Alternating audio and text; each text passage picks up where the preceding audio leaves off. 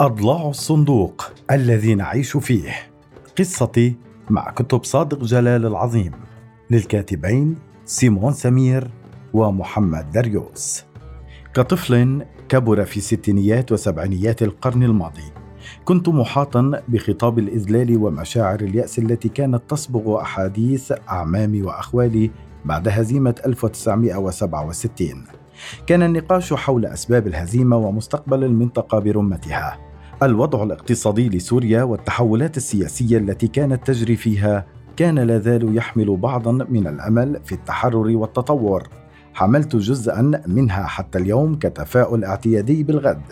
كانت العودة إلى جذور الهوية الإسلامية والوعود الإلهي بالعدل كنوع من الاشتراكية إسلامية تمثل لمن حولي مشروعا جديرا بالثقة وحتم الحدوث. والأهم أنه منصف ويشترك مع حركات التحرر الاشتراكي بالكثير من الصفات وبنفس الوقت لمع خطاب التحرر لبناء الاشتراكية على الطريقة السوفيتية في ليل الأمة المظلم. في تلك الآونة سادت الرؤية الخاصة بالعودة إلى الإسلام كنموذج لاستعادة الذات وبناء نظام حكم قوي يستعيد أمجاد الأمة. أما أنا فكنت أميل أكثر للآراء التي تمنح الإنسان حرية أكبر في التحكم بمصيره.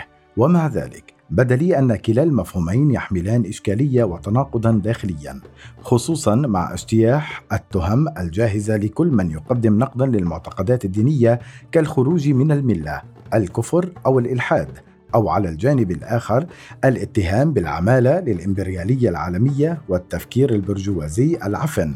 لقد كنا محاطين بتكفيريين على كلا الجانبين. قاومت على مر السنين هاتين النظريتين المختلفتين والمتنافستين على تفسير العالم ولم تمنحني الكتب المتاحة في تلك الآونة الفرصة لترجيح كفة على الأخرى. فبقيت حائرا ما بين الإسلام هو الحل. والدكتاتورية البروليتارية وعكست هاتين النظريتين توجهات الكتب المتواجدة في مكتبات دمشق بشكل حصري استبدادي ودون أي تنوع بين حوار مع صديقي الملحد والاشتراكية العلمية.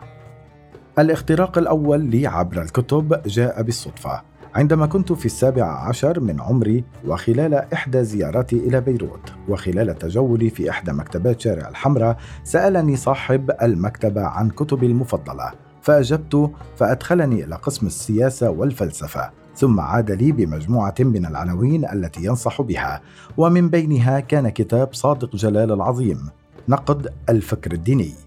لقد كنت مأسورا بالعنوان تلقائيا رغم تحذير البائع بأنه ممنوع في سوريا ويمكن أن يعرضني لمساءلات. كنت مصرا على اقتنائه فقمت بتهريبه كما تهرب الممنوعات. وشاركني رحلة نضوج فكري وعاطفي وما زال مستمرا حتى اليوم. بالنسبة لي لم يكن نقد الفكر الديني مجرد محاولة متطرفة ضد الرقابة القمعية على الفكر، بل كان أيضا فعل تحرر من العقائد جميعها، الدينية والأيديولوجية أيضا، ولتقويض التسلسل الهرمي السياسي، الديني والاجتماعي.